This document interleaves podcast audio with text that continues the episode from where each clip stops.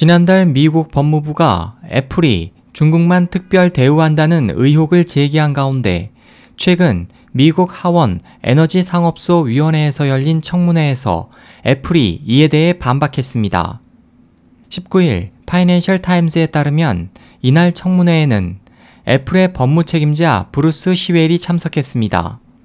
공화당 소속 팀 머피 의원은 시웰에게 애플이 중국 정부에 소스 코드를 제공했는지 여부를 질문했습니다.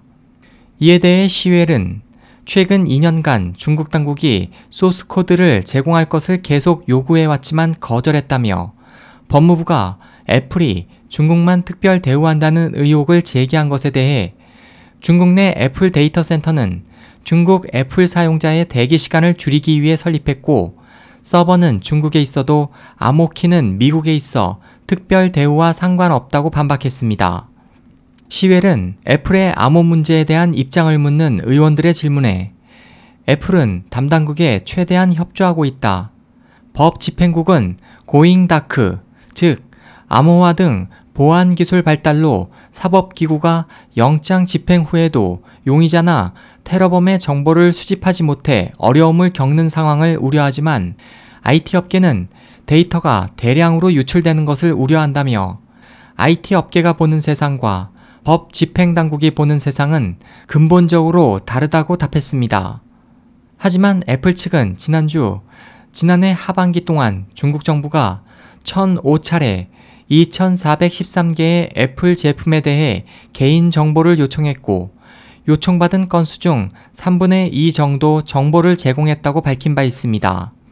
파이낸셜 타임즈는 미국 경찰과 검찰은 IT 기업의 암호화 기술 때문에 증거를 확보하기가 갈수록 어려워질까봐 우려하고 있다고 지적했습니다. 뉴욕 경찰에 따르면 지난 6개월간 성폭행, 살인, 경찰관 총격 사건 등의 사건 조사에서 애플의 모바일 기기 67개를 증거물로 압수했으나 암호를 풀지 못해 수사 진행에 많은 어려움을 겪고 있습니다.